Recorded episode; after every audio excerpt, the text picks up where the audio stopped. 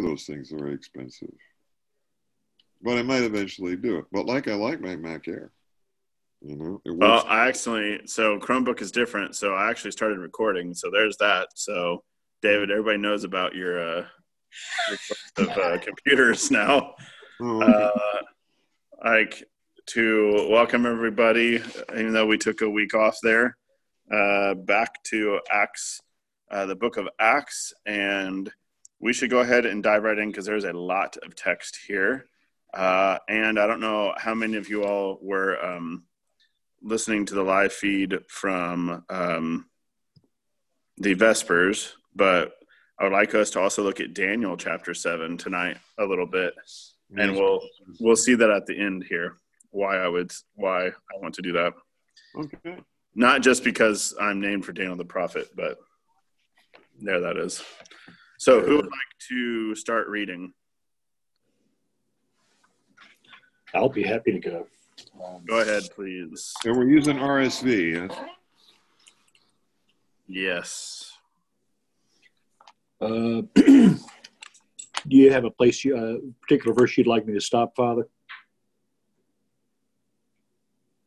Mm, how about eight for? No, just let's uh, go till. Till you say so?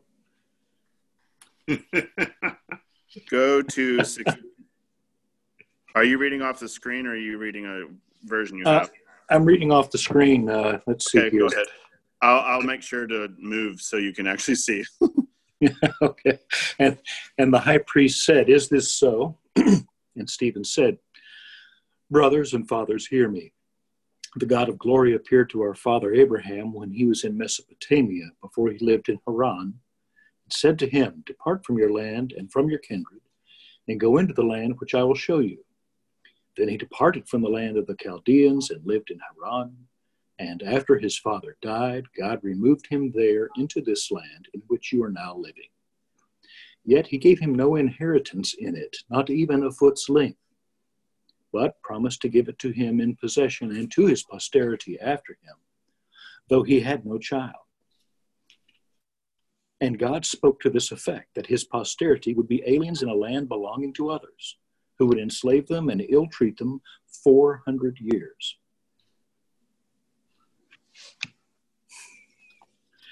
But I will judge the nation which they serve, said God, and after that they shall come out and worship me in this place.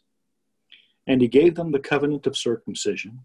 And so Abraham became the father of Isaac and circumcised him on the eighth day. And Isaac became the father of Jacob, and Jacob of the twelve patriarchs. And the patriarchs, jealous of Joseph, sold him into Egypt. But God was with him and rescued out of all of his afflictions, gave him favor and wisdom before Pharaoh, king of Egypt, who made him governor over Egypt and over all his household. Now there came a famine throughout all Egypt and Canaan, and great affliction, for our fathers could find no food. But when Jacob heard that there was grain in Egypt, he sent forth our fathers the first time. And at the second visit, Joseph made himself known to his brothers, and Joseph's family became known to Pharaoh. And Joseph sent and called to him Jacob his father and all his kindred, seventy five souls.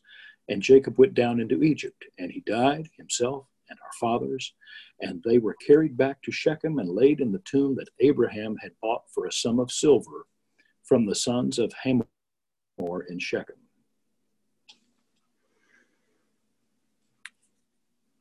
I think we should go ahead and keep reading because I would like us to just keep reading. So we can. I want us to go ahead and read the whole chapter actually, and then we'll go back through the chapter. Okay. So who would like to read the next section?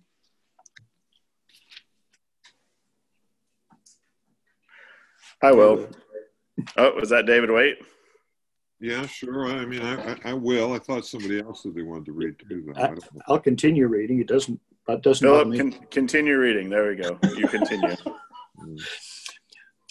But as the time of the promise drew near, which God had granted to Abraham, the people grew and multiplied in Egypt, till there arose over Egypt another king who had not known Joseph. He dealt craftily with our race and forced our fathers to expose their infants that they might not be kept alive. At this time Moses was born, and was beautiful before God. And he was brought up for three months in his father's house. And when he was exposed, Pharaoh's daughter adopted him and brought him up as her own son. And Moses was instructed in all the wisdom of the Egyptians, and he was mighty in his words and deeds.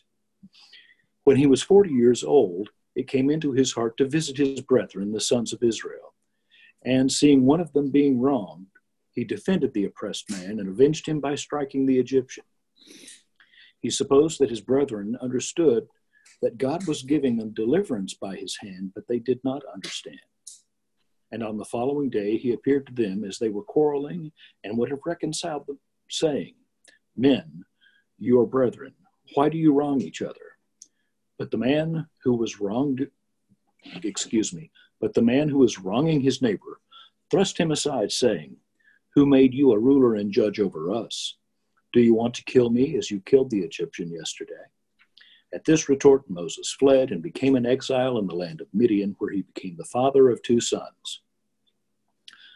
Now, when 40 years had passed, an angel appeared to him in the wilderness of Mount Sinai in a flame of fire in a bush. When Moses saw it, he wondered at the sight, and as he drew near to look, the voice of the Lord came I am the God of your fathers, the God of Abraham, Abraham and of Isaac and of Jacob. And Moses trembled and did not dare to look. And the Lord said to him, Take off the shoes from your feet, for the place you are standing is holy ground. I have surely seen the ill treatment of my people that are in Egypt and heard their groaning, and I have come down to deliver them. And now come, I will send you to Egypt. This Moses, whom they refused, saying, Who made you a ruler and judge? God sent as both ruler and deliverer by the hand of the angel that appeared to him in the bush. He led them out, having performed wonders and signs in Egypt and at the Red Sea and in the wilderness for forty years. This is the Moses who said to the Israelites, God will raise up for you a prophet from your brethren as he raised me up. This is he who was in the congregation in the wilderness with the angel who spoke to him at Mount Sinai and with our fathers, and he received living oracles to give to us. Our fathers refused to obey him, but thrust him aside, and in their hearts they turned to Egypt, saying to Aaron, Make for us gods to go before us. As for this Moses who led us out from the land of Egypt, we do not know what has become of him. And they made a calf in those days and offered a sacrifice to the idol and rejoiced in the work of their hands. But God turned and gave them over to worship the host of heaven, as it is written in the book of the prophets. Did you offer to me slain beasts and sacrifices forty years in the wilderness, O house of Israel? And you took up the tent of Moloch and the star of the god Rephan, the figures which you made to worship, and I will remove you out, I will remove you beyond Babylon. Our fathers had the tent of witness in the wilderness, even as he who spoke to Moses directed him to make it, according to the pattern that he had seen. Our fathers, in turn, brought it with brought it in with Joshua when they dispossessed the nations which God thrust out before our fathers. So it was until the days of David, who found favor in the sight of God and was asked to leave to find a habitation for the God of Jacob. But it was Solomon who built a house for him Yet the Most High does not dwell in houses made with hands, as the prophet says Heaven is my throne, and earth is my footstool. What house will you build for me, says the Lord, or what is the place of my rest? Did not my hand make all these things? You stiff necked people, uncircumcised in, in hearts, in heart and ears, you always resist the Holy Spirit. As your fathers did, so do you. Which of the prophets did not your fathers persecute? And they killed those, and they killed those who announced beforehand the coming of the righteous one, whom you have now betrayed and murdered, who you received the law as delivered by the angels and did not. Let me rephrase. Let's let's you, stop there. You who received the law as delivered by angels and did not keep it. There you go. So this is the longest sermon in the book of Acts, and it is the most detailed um, are you all familiar with um, Targums or uh, some of the tractates of um, Judaism? You you would find uh, they call them like the Babylonian Targums, and they'll be of uh, like Genesis or Exodus, uh, and these are basically I wouldn't say they're they're retellings of the great stories of of uh, scripture. So what you get from them, and you can tell it's, it's interesting to read some of them, uh, and then read some of the fathers and see some of the influence kind of bleeding over into how they're reading the text too. Uh, so why am I bringing up these these? Uh, because it, Stephen here does a masterful job of giving us a kind of rundown of all the patriarchs, and then he makes a very hard right turn and goes right for the goal at the end uh, when he uh, doubles down and suddenly goes for the gut there with the the the um, high priest and those who were um, accusing him uh, specifically of speaking words against this holy place and the law uh, because they had also heard this from Jesus, and specifically that they would change the customs which Moses delivered. So, what do you all make of this step, this telling that Stephen does of the story? Is there anything that jumps out at you or questions about the way that he narrates this or particular turns of phrases or things he adds in or doesn't talk about or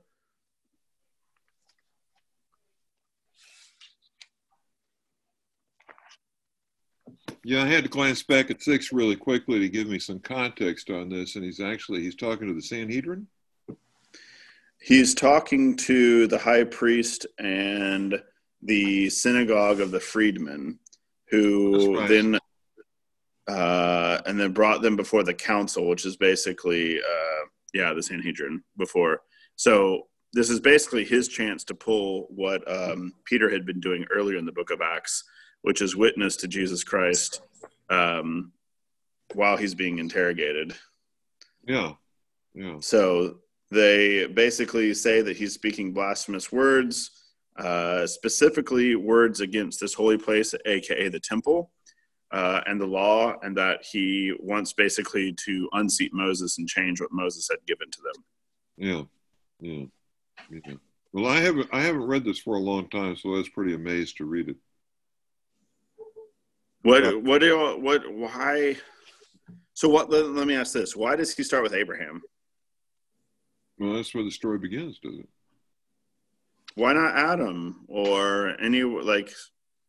Why why with Abraham? I mean, I David, I think you're you're you're definitely onto something there. Yeah.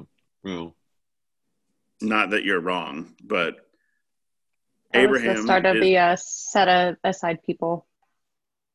Right. So you you begin the um, as the patriarchs with Abraham. Right. And he's going to basically narrate for them. I mean, so one, why does he narrate this to these people?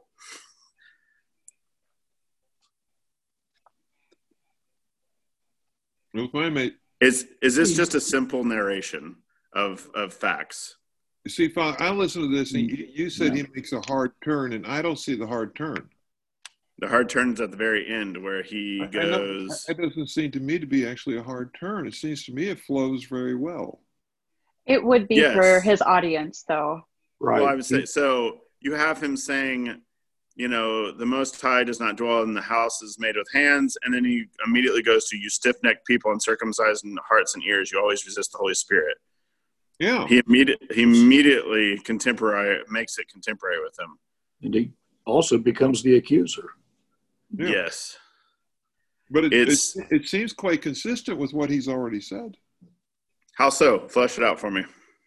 Well, I mean, here, let me pull it here. But, but, but, I mean,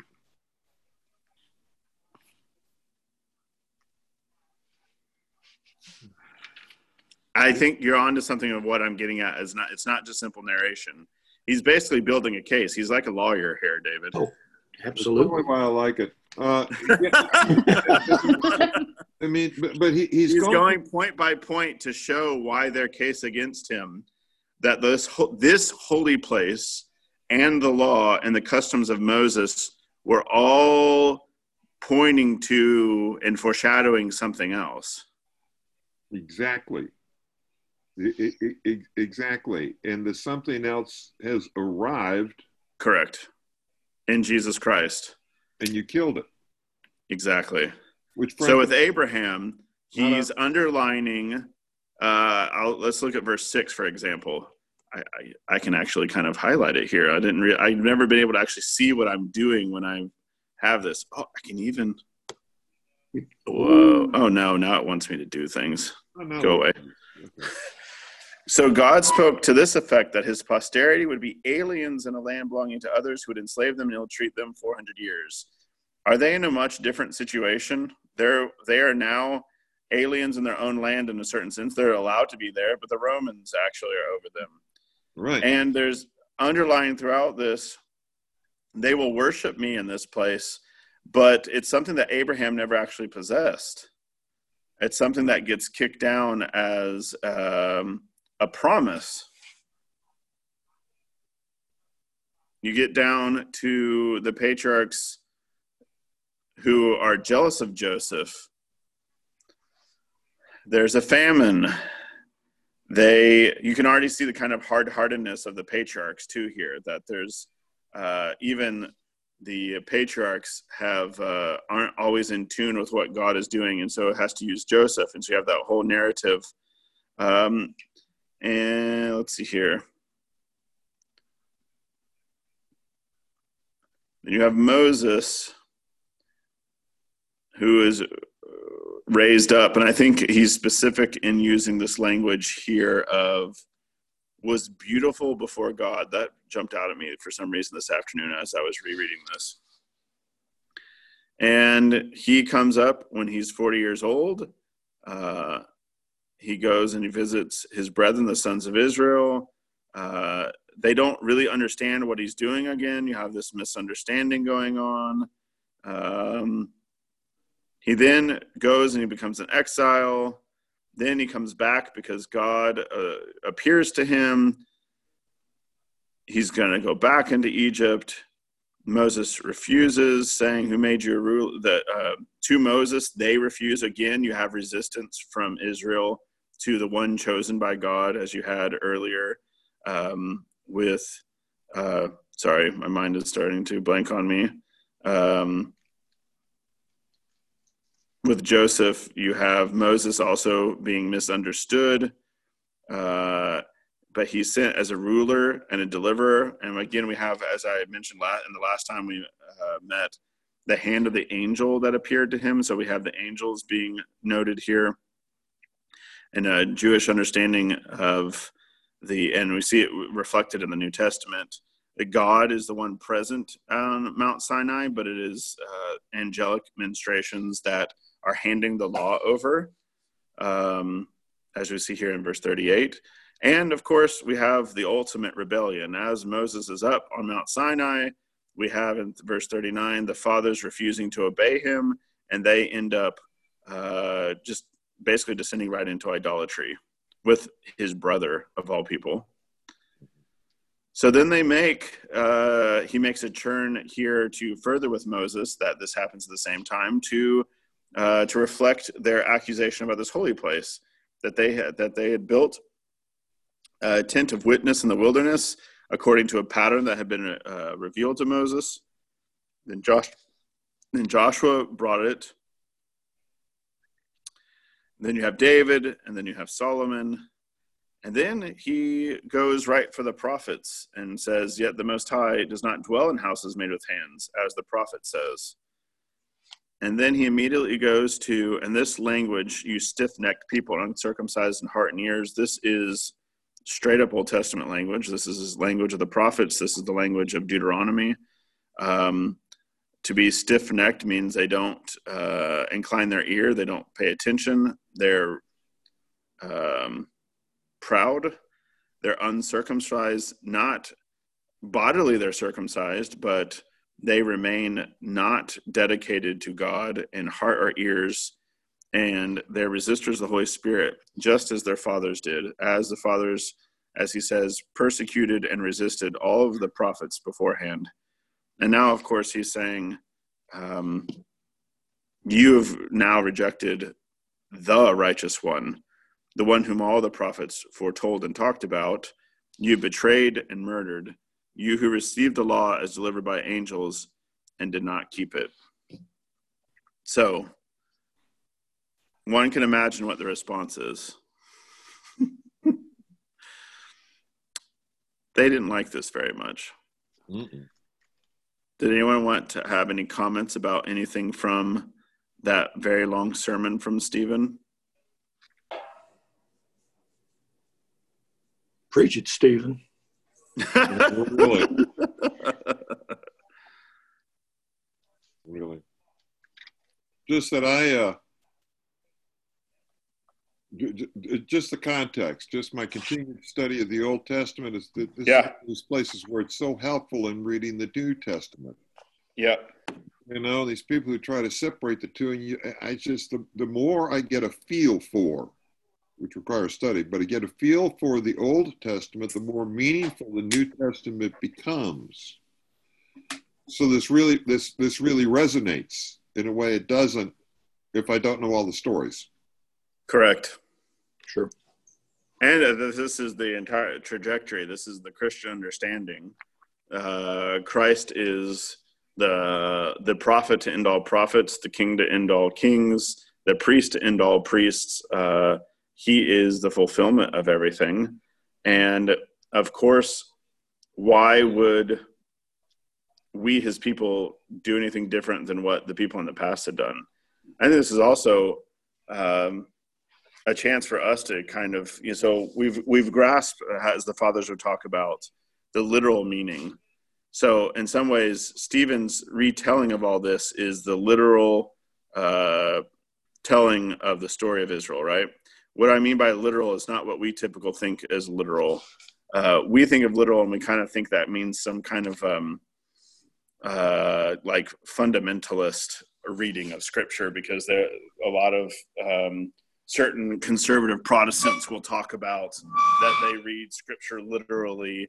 And what they mean is that they actually believe in like resurrection or virgin birth and those kind of things.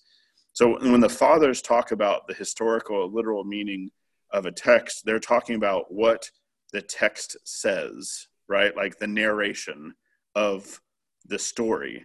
So, for example, when you read St. Gregory of Nyssa's uh, The Life of Moses, the first part half of that book is basically him telling the whole life of Moses, like Stephen kind of does here. And he chooses certain things and he articulates, but he basically recapitulates the entire story of Moses as we know from the book of Exodus. So he once he's done that, he then goes on to interpret all the things of the story of Moses. Uh, what does it mean for him to, you know, have approached the burning bush? Uh, what does it mean for him to have taken off his sandal? What does it mean that he saw the, uh, as Stephen here points out, the pattern uh, on Mount Sinai for the the temple, the tent of witness? What does it mean that he, et cetera, et cetera, et cetera? So, in the spirit of Gregory, is there anything from this that you feel like speaks to you in a way beyond just okay that's a great retelling of the history of israel that i basically already knew. Um, that would be a great thing for the uh, sunday school as a narration. Is there anything there that you hear at a different level? There's a few things that i hear at a different level but i'm not going to say them yet is what I just said clear, or am I clear as mud? I got it. I got it. Y'all got it as in you got something to say too. I mean, I think there's a, there's a kind of basic thing. Uh, I'm not really different from mm, any stiff necked people, uncircumcised in heart and ears, resisting the Holy Spirit. That's for sure. That I count that that that hurts. That that that's accurate. Like why you gotta at me, Stephen? Yeah, exactly. There. That's kids these days say. Update this to completely contemporary lingo. You might have to explain that.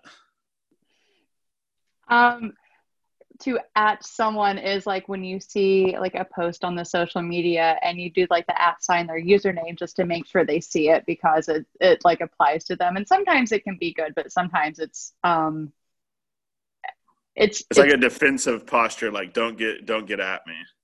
Yeah. Huh. Or, yeah like why do you have to go there? i'm not sure i understand but Okay. I'll get at you, David. Don't worry. okay. Erica is a font of knowledge on contemporary contemporary culture. I have nieces and nephews. I have to understand what they mean. I can also hear in verse 53, we've received, I can hear like the book of Hebrews in the background when I'm thinking of this this verse. You who received the law as delivered by angels and did not keep it. And I know we received the law incarnate, delivered uh, by God Himself, who's ministered to by the angels, and yet I don't keep the law. And there's ways, this is, I think, as we read this, these texts, uh, and I think this is probably why a lot of Orthodox churches struggle with how to do Bible studies in the way that people, when they say, I want a Bible study, they kind of want somebody to explain stuff. And I think that's important. Uh, but the tradition is not just now I've got all my uh, information correct, uh, but it is now we've laid the basic groundwork and the tradition says okay now you understand the narration. Now you understand what stephen said. So what does that mean? Or how what what are you going to take from that? And this is where the reading of scripture um, with things like the practice of the, this is the latin term for lectio divina but of kind of prayerful reading of texts allows us to be able to find ourselves in the text uh, and allow the text to actually speak to our hearts and not just to uh, our brains, as it were. Uh, that we kind of read, I mean, to put this in a little bit more sentimental terms, to read it devotionally instead of just intellectually. Mm-hmm. Well, that whole paragraph, starting with 51, yep. next people, and this is an experience that's becoming more common to me, is I start to identify more and more with the Sanhedrin. Right. Over time, I've begun to identify an awful lot with the Pharisees. And, and, and it's kind of like the way I identify with a lot of people in the Psalms now. The Psalms have become so beloved to me, and I identify with so many of the writers of the Psalms, including when they are angry now, that doesn't mean that I think, okay, I'm all right because if they got away with it, I can get away with it. Doesn't mean anything. it doesn't mean anything like that at all. What it does is it deeply comforts me is that people thousands of years ago, and getting back to the Psalms, many thousands of years ago, committed the same errors and had the same problems that I have. And so this makes me feel less alone in my spiritual weakness, in, in my in my ignorance, and, and, and so on and, and so forth. And so there's a there's a bizarre kind of comfort in that. That, you know, it's not that you know, I, I said, there's nothing special about me to, in my failure to understand Christ and to accept Him and to follow Him and to know who He is. The whole thing's been misunderstood longer than we can imagine. It's been grossly misunderstood for millennia. You know, and so, okay, so that just makes me one of the human race. You know, and that's kind of nice to be one of the human race. Oh, for what it's worth. Yeah, it's good to to face reality, uh, especially because Scripture unfortunately gets used so often as a kind of um, tool or just a section here to make an argument about X, Y, or Z, or find my ideology already in the text prepared for me, uh, instead of actually finding Christ, encountering God in the text, and that requiring humility and our hearts to be softened by that. I mean, even taking away that heaven is his throne and earth my footstool. What house will you build for me, says Lord, or what is the place of my rest? Did not my hand make all these things to contemplate God as the creator and the fact that, yes, we build temples and he is present there in a particular way, but he is to not forget in any sense to, because we have this tendency to want to make God fit into our little boxes, close the top, put them on the shelf, and we've got control of them. And that is not the most high. Uh, to contemplate being within the line of the the fathers uh, as well. I mean, they could take this not just as being the bad guys or the villains in the text, which I think is a pedagogy in of itself, but also to find that ourselves in the line uh, with Abraham, with Joseph, with Moses, with David, with Solomon, and knowing as soon as we even bring up those names, all the little, I'll say micro histories, the histories that all of them bring up. Like, I can't think of David without thinking of Psalm 50. I can't think of Solomon without thinking of wisdom and all of the wisdom literature. I can't think about Abraham without thinking about uh, the need, uh, like being the pilgrim people of God. I can't think about Joseph uh, without his rejection, with his steadfastness and faithfulness. I mean, you can think of all of these characters, uh, not just characters, men and women of Scripture, and just mean, this shows up in the homilies of the fathers. Um, uh, Chrysostom will spend a lot of time with each individual one of these uh, patriarchs and draw out all of their virtues. Ambrose of Milan also does this in a series of homilies, um, which which is fascinating because we have a tendency today, uh, which is actually something that Augustine struggled with when he first read the Old Testament, which is be like, man, these guys, what was wrong with them? Thank you, Lord. I'm not like these people. yeah, like yeah. Moses and Zipporah and like cutting and like you're a bloody man, like ooh. uh, but Ambrose and Chrysostom read them and see them as uh, the Book of Hebrews as you know a part of the Hall of Faith of what we just read this past Sunday for uh, Sunday of All Saints.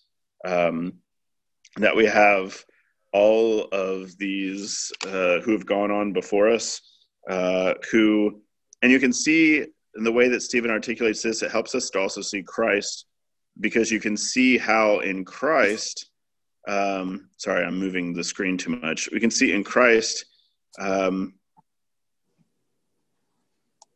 in microcosms in each of their lives, like with the ways that I just narrated all of the, like the the things about them, we see that in Christ all of that uh, writ large now. How God has been, you can see then God working through all of those men and folks in the Old Testament, uh, and then how Christ comes, and then as the book of Hebrews, I'm especially thinking of that. You know, we have a greater than Moses, we have a greater than Abraham, we have a greater than fill in the blank, David, Solomon, uh, in Christ. So, this I, I think in the contemplation of Scripture, there's a lot that it helps. And i kind of have been um, uh, how should i say this? Hitting the, on this point a lot of the need to know scripture and i'm going to keep on doing it because we need to know scripture because uh, you're not going to understand the liturgy or anything else that's going on if you don't understand scripture um, so that's me hitting that drum again, and now I'm going to go to another drum. so at the end, uh, who would like to read the last? Because we didn't read the last uh, 54 through 60. I can. Go ahead. Now, when they heard these things, they were enraged, and they ground their teeth against him. But he, full of the Holy Spirit, gazed into heaven and saw the glory of God, and Jesus standing at the right hand of God. And he said, Behold, I see the heavens opened, and the Son of Man standing at the right hand of God. But they cried out with a loud voice, and stopped their ears, and rushed together upon him. And then they cast him out of the city and stoned him. And the witnesses laid down their garments at the feet of a young man named Saul. And as they were stoning Stephen, he prayed, Lord Jesus, receive my spirit.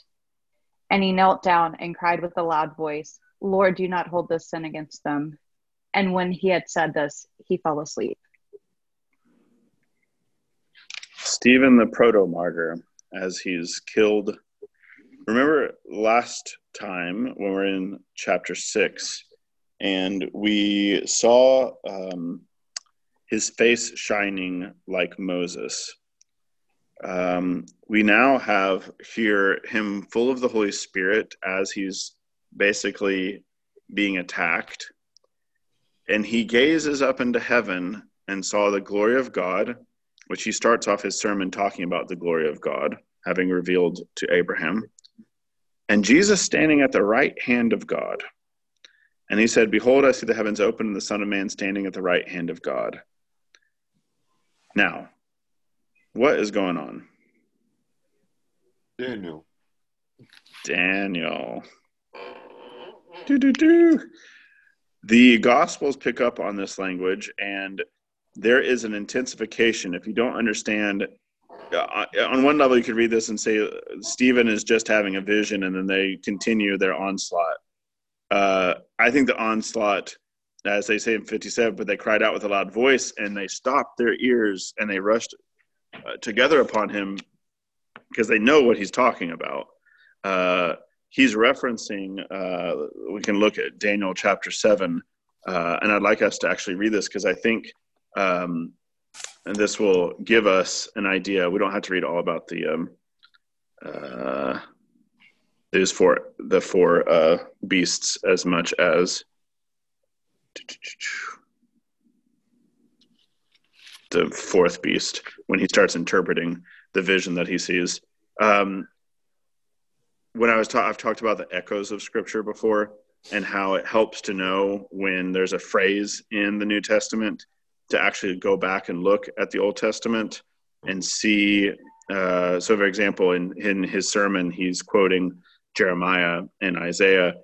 So it'd be helpful to go back and look at the broader context, excuse me, of those prophets, and I'm sure you would be able to suss out more meaning, uh, and that he knows as he's saying this to these literate, uh, rule, you know, Jewish leaders that they know what he's talking about.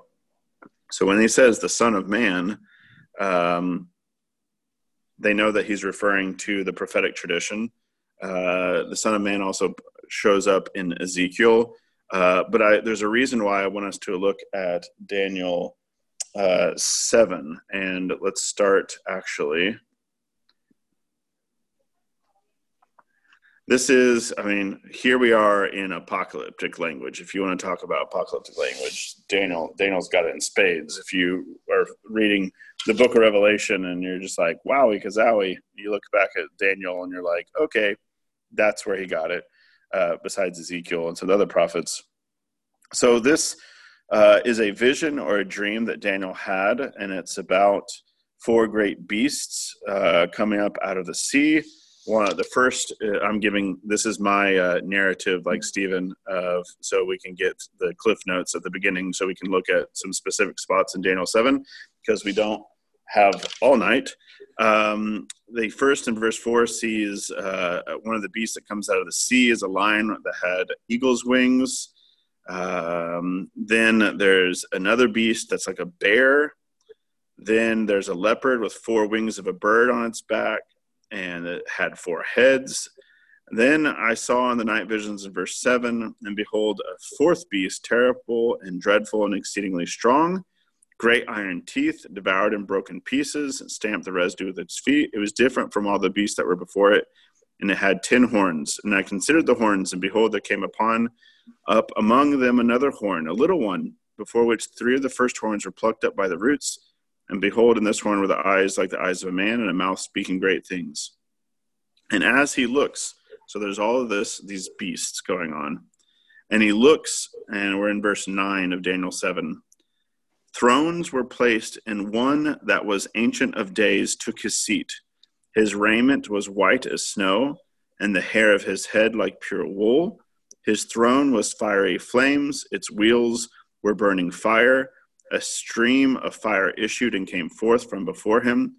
A thousand thousand served him, and ten thousand times ten thousand stood before him. The court sat in judgment, and the books were opened. So we have here a throne room scene of the Ancient of Days who is seated, and before him are the hosts of heaven. There's a stream of fire. Uh, it seems like he is on uh, some kind of chariot. Uh, and this is important. I mean, we you have. I mean, how did Elijah get to heaven? Very a chariot. throne with a throne with fiery flames. Uh, this uh, is um, part and parcel of Jewish uh, understanding of kind of being in the heavenlies. Uh, Ezekiel saw the wheel way up yonder in the middle of the air to uh, draw upon that great Moses Hogan spiritual. Uh, at least I encountered that spiritual through Moses Hogan. Um, if you don't know what I'm talking about, YouTube it. Uh, and this scene is a great judgment scene. And Daniel looks up in verse 11 because of the sound of the great words which the horn was speaking. And as I looked, the beast was slain, and its body destroyed and given over to be burned with fire. And as for the rest, this is the fourth beast that was destroyed. And as for the rest of the beasts, their dominion was taken away, but their lives were prolonged for a season at a time. And verse 13 I saw in the night visions, and behold, with clouds of heaven, there came like a son, one like a son of man. And he came to the Ancient of Days. So we have the Son of Man entering into this judgment scene uh, before the Ancient of Days and was presented before him. And he is given dominion. The fourth beast was given dominion. These other beasts were given dominion if we had read closely, more closely at the beginning. The dominion that was taken away from them is given to him in glory and kingdom, that all peoples, nations, and languages should serve him. His dominion is an everlasting dominion which shall not pass away, and his kingdom one that shall not be destroyed. I want to keep reading a little bit. Well, actually, I want to stay here and stay, just stick with this for just a minute, and then we'll keep moving. Um, you probably didn't think that we were going to get into apocalyptic literature from the book of Acts, since it reads like history, uh, like we should be reading First Kings or Second Kings or Chronicles or something uh, instead of uh, the apocalyptic literature. But sorry, there's an apocalyptic scene in the book of Acts, so um, here we are. Um, this tradition you have, uh, I mean, who is the Son of Man? It's Jesus. Yes. Correct. He, he, frequently, he frequently called himself that, did he not? Yes, he does. Very frequently. Uh, very frequently. Uh, the Son of Man. And it, who's the Ancient of Days? The Father? That's that's a typical interpretation. I mean, you you can see this, and you might say, "Well, that's weird." But if you're familiar with the Psalms, as David has already brought up, the Psalter, uh, you have this kind of language. The Lord said to my Lord. Um, you have these kind of uh, conversations that occur in the Godhead in the Psalms. So this idea that there's a one like the Son of Man. So we are kind of underlining too that there's some kind of connection with humanity here. I'm sorry that my uh, it looks like I'm dwelling in the uncreated light over here, but this is a really bright light. There we go. I just feel weird. So. Uh, and he's presented before him, and this the Son of Man is given dominion, glory, kingdom, uh, and it's one that will not pass away. So, of course, early Christians, when they came across this text that was already existent within Jewish understanding, Jesus makes a whole lot of sense. Um, let's see here. I want us to go ahead. I'll, I'll keep reading because we have a little bit of time, and this is just a fascinating. Uh, this one, to be completely honest, this was the first times that Daniel seven actually kind of clicked and made sense for me. I have read Daniel 7 before and just been like, what is going on? Uh, so, as for me, this is verse 15 Daniel, my spirit within me was anxious, and the visions in my head alarmed me. That makes sense. I approached one of those who stood there and asked him the truth concerning all this. So he told me and made known to me the interpretation of the thing. So we're going to get an interpretation of the dream. These four great beasts are four kings who shall rise out of the earth, but the saints of the Most High shall receive the kingdom and possess the kingdom forever, forever, and ever. Uh, part of the reason why I keep wanting to read this is we have this great throne room scene of uh, God the Father and the Son. So I'm tying this, of course, to Stephen. He sees the Son of Man now seated at the right hand of the Father of the Ancient of Days. Uh, and he is one of these saints that will receive the kingdom, uh, verse 18. So let's continue with verse 19. Then I desired to know the truth concerning the fourth beast, which is different from all the rest, uh, exceedingly terrible, teeth of iron, claws of bronze, and devoured and broken pieces and stamped the residue with its feet. And about the ten heads that were uh, ten heads, ten horns that were on its head. The other horn which came up, and for which the three of them fell. And as I looked, I'm not going to read every single uh, part of this because it's a lot. Uh, the horn made war with the saints and prevailed over them until the Ancient of Days came, and judgment was given for the saints of the Most High. And the time came when the saints received the kingdom. Thus he said, As for the fourth beast, this is verse 23, there shall be a fourth kingdom on earth, which shall be different from all the kingdoms, and it shall devour the whole earth and trample it down and break it to pieces. As for the ten horns, out of the kingdom ten kings shall rise, and another shall rise after them, and he shall be different from the former ones, and shall put down three kings. He shall speak words against the Most High, and shall swear out the saints of the Most High, and shall think to change the times and the law, and they shall be given into his hand for a time, two times, and half a time but the court shall sit in judgment, and his dominion shall be taken away to be consumed and destroyed to the end. And the kingdom and the dominion and the greatness of the kingdoms under the whole heaven shall be given to the people of the saints of the Most High. Their kingdom shall be an everlasting kingdom, and all dominions shall serve and obey them. Here is the end of the matter. As for me, Daniel, my thoughts greatly alarmed me. My color changed, but I kept the matter in my mind. And his color changed as in it made him ashen. it made him spooked. Um, so all of this apocalyptic language, I don't. There we could. There's a dissertation upon dissertation, book upon book written about this. The main thing I wanted to underline about this was you have the Son of Man, the Ancient of Days, and you have this judgment given on behalf of the saints and vindicating that they're going to receive the kingdom. I think that's what is in the background, uh, partly informing what's going in the background with Stephen. He sees the Ancient of Days and the Son of Man standing at the right hand of the Ancient of Days, and they hear this, and they hear this as a judgment. they hear him also saying that Jesus uh, is this Son of Man and is in, in the heavenly court. So again affirming what Jesus had taught and what they had wanted to kill him for. And so uh, we have uh, Stephen then being stoned uh, and completing his life uh, in Christiform manner as a, as a martyr, as a, a witness. We all know martyria, martyr as witness, that he um, dies in a very similar way as Christ did on the cross uh, with uh, you know lord jesus receive my spirit. Again he's not uh, address it's important here he's addressing jesus to receive his spirit to be vindicated part of that kingdom that shall never end. Uh, but also very um, christ-like to ask for the sins of those who were killing him to not be held against them.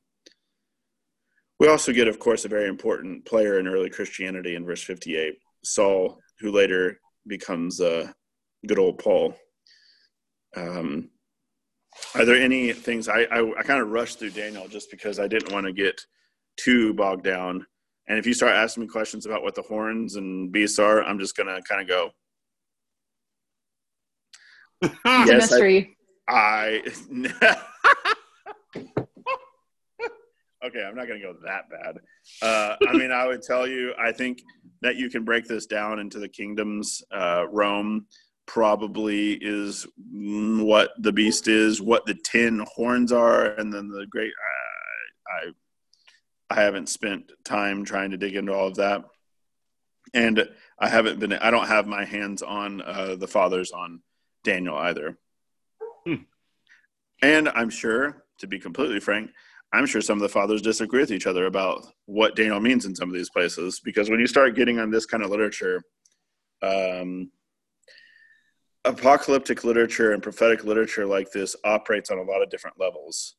One, I think that this language uh, was also helpful for the Jews when they read this in the context of um, because Daniel is in the context of uh, I mean you see it at the very beginning of the book of Daniel. What happens at the beginning of the book of Daniel? He's he's taken into captivity and he shows himself they don't like he and the three they don't uh they don't eat the food right they don't eat the unclean mm-hmm. food they keep the fast so they stick out being jewish in a land uh that's not jewish and they don't fall for idolatry so they stick to because at this time uh daniel you can kind of consider this there's a lot of debate about this but i would put this more of like closer to Maccabean time, uh, so kind of in between.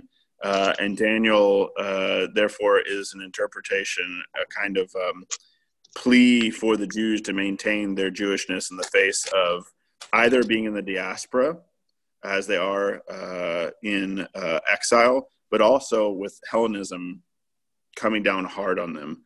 Uh, can you imagine being a Jewish male in a uh, Greco-Roman bath? Ha! It's mm. really obvious that you ain't a Greek. Get what I'm saying? So it was really there was a lot of pressure to conform and not do some of the basic uh, identity markers for the Jewish people at that time. So there's something about Daniel that is very strongly underlining stay truth faithful, just like the Maccabean literature, right? The Maccabean literature where you get the martyrdom account. Um, that's all about maintaining their Jewishness. That the that they make they keep the covenant, they keep the uh, the symbols of the covenant.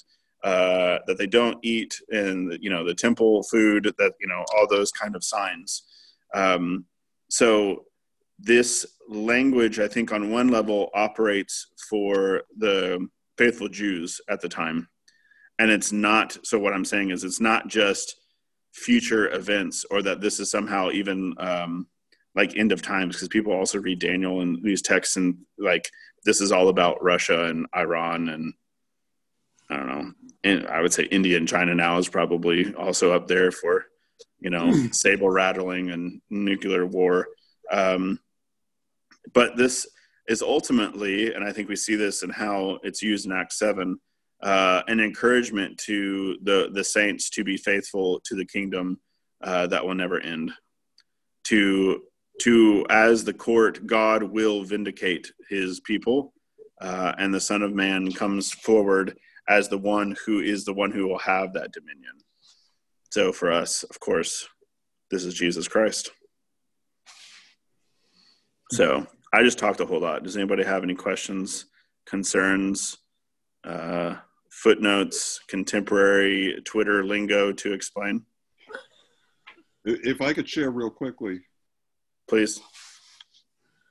I, I have an Episcopal friend who, uh, years ago, he told me he was going to a Bible study group. And I said, Oh, what are you studying? Because as I talked about before, I love Bible study. And the way he responded, he said they were studying Daniel. But the way he responded and the way he talked about it, he made it very clear to me that I was not ready for the book of Daniel. And in because you're not initiated, right? Yeah, yeah, I wasn't initiated. You know, and, and in reflection, I think you know it, it was probably a Gnostic Bible study group where whoever was leading the group said, okay, I'm going to let you in the big secret about what each horn is. What each the ten horns are the ten options at the local Chinese restaurant because that is where the Antichrist is going to come from. Don't get the number four. oh, that's why. That's why I sometimes chortle and, and, and speak up when people, you know, somebody's explaining, you know, you know, you know, somebody will say, "Well, what's Gnosticism?" Oh, Gnosticism is is this ancient thing, and I'll go, no, "It's not ancient. We're th- th- this country is full of Gnostics who, who've got the secret decoder ring." Oh, you're right. You know, have you? Uh, it's not. Uh, it's not just Daniel they've all got their own particular book, you know. And uh, what's um oh what's his name? He just died in the past year or two. Harold Bloom, the uh, admitted, self-admittedly Gnostic, Kabbalistic, uh, Jewish um, uh, literary critic at Yale. Uh, and he wrote a book about America's religion, and that's that is his basic argument. And he says America's religion is Gnosticism, uh, he chooses Mormonism and a few other like homegrown American yeah. versions of this to say, see, look at this. Uh, so it's weird because there's like a Gnosticism and there's like a, a secret uh, decoder ring aspect to it. Um, but then it's also this strange materialism that can also come with a lot of American Christianity. Oh, um, oh, yeah. Right. So it's like, it's almost this weird inverse. We can't actually seem to like be in the middle of like what it mean. I mean, kind of like Christology, like you know, fully God, fully man. We have, somehow have to like float up here in regions where it has nothing to do with our ethics, and all it has to do with really is kind of like knowing good the knowledge. Um, and by ethics, I just mean the way that we're supposed to live. Or you have this kind of, if you live the right way, you will be blessed. You will get the stuff if you just got to name it and claim it uh, in the name of Jesus and it's fascinating because you actually read Old Testament literature. I mean, Job here, because if you read the Proverbs, and this is kind of an inner canonical. Uh, if you read the Proverbs on a simplistic level, you'll come away and maybe think some name it and claim it stuff, right? The righteous man is going to be blessed. The righteous man is going to get this and that and that. Yeah, but then Job is a part of wisdom literature, and Job says, "I'm the righteous man, and I got everything taken away from me." and I got some crappy friends too. So what are you going to do for me? So, uh, well, I think the answer, of course, is Jesus to Job. Um, but you can see within the canon this if you don't read all of the text together, you're going to come up with a uh, a bad understanding of what Scripture actually teaches because you're just kind of picking and choosing stuff. I would say this is the same for the uh, the Orthodox tradition uh, you can get really, really gung ho about the uh, the uh, ascetics and desert fathers and things, but if you don't actually read them in their own kind of self criticism, just read the sayings of Saint Anthony and the the readily accessible. Um, well, you can just Google them and find them, and you can see these kind of seeds of self criticism, or at least drops of like. Well, I'll, I'll quote um, Ice Cube here: "Check yourself before you wreck yourself." Um, I'm sure he got that from St. Anthony.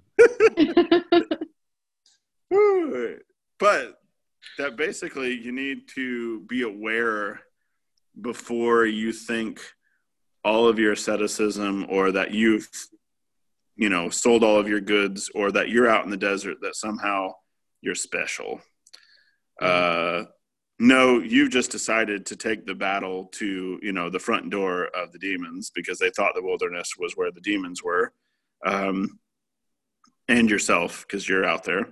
Uh, but that doesn't mean that us here in the city or you know a normal parish life uh, don't have the same you know we're gonna we're in the same struggle that they are.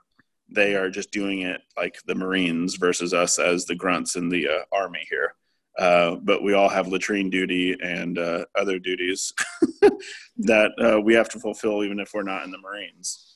Um, so, I Stephen as the proto martyr. Um, when is he commemorated liturgically? He, Does anyone remember? A day, a day or two after Christmas, isn't he? Mm-hmm. Yep. Uh, I believe that's in the West as well. Yeah, Or at least he's, no, I, I know it. I know it from the Catholic tradition. It's like Yeah. or 27th, I, I think, of December. Yeah. Um, for us, it's the Synaxis of the Theotokos right after the feast, right? Mo- most major feasts. So we're coming up, this being in the Apostles' Fast, we have Peter and Paul coming up. Right after Peter and Paul is the Synaxis of the, of the Apostles. So after every major feast, you'll have another feast that kind of highlights the actors, the secondary actors of what the great feast was the day before. And so Stephen shows up uh, as a proto martyr very quickly after that. Uh, and we here at St. Anne's uh, have had a practice of doing that. I would like to keep that, but uh, we'll see. It all depends on family and travel around Christmas. Uh, but you can see the whole Christmas time is uh, full of martyrs, and we get as we get closer to Christmas, it's martyr, martyr. mar- I mean, almost every day, if you look at the Menaion, there's martyrs, but there's significant martyrs like Ignatius of Antioch uh, is very close to there, and the hymnody starts changing around Ignatius of Antioch uh, to emphasize the nativity. Um, and so the church, uh, and giving him the name proto-martyr, of course, he's one of the first, at least for, in scriptures, martyrs of the church. Uh, and he dies um, with Christ on his lips and forgiving all those that had uh, were harming him. So he's a great example for us in our walk with Christ to even if uh, folks turn and uh, grind their teeth against us, uh, we need to kind of maintain the serenity of soul. This is what Chrysostom picks up on with Stephen is his kind of serenity in the midst of all of this, that he's able to comp- have like, of course, Chrysostom picks up on this. It's very Chrysostom. Uh, he picks up how he's able to just you know, exist because his trust is fully in Christ. Uh, and he makes the philosophers serene, you know, serene man of the Stoics, uh, kind of pale in comparison to him. So he's a great saint. And uh, next time we're going to start looking at the next chapter. And oh yes, of course, we get to start talking about Paul. Very good. Does anyone have any questions or anything about Acts 7 or Daniel 7? Nope. A lot to digest. Good. Now I'm going to be up reading Daniel all night. Oh, that's fun. Tell me what you figure out because it'll probably help me.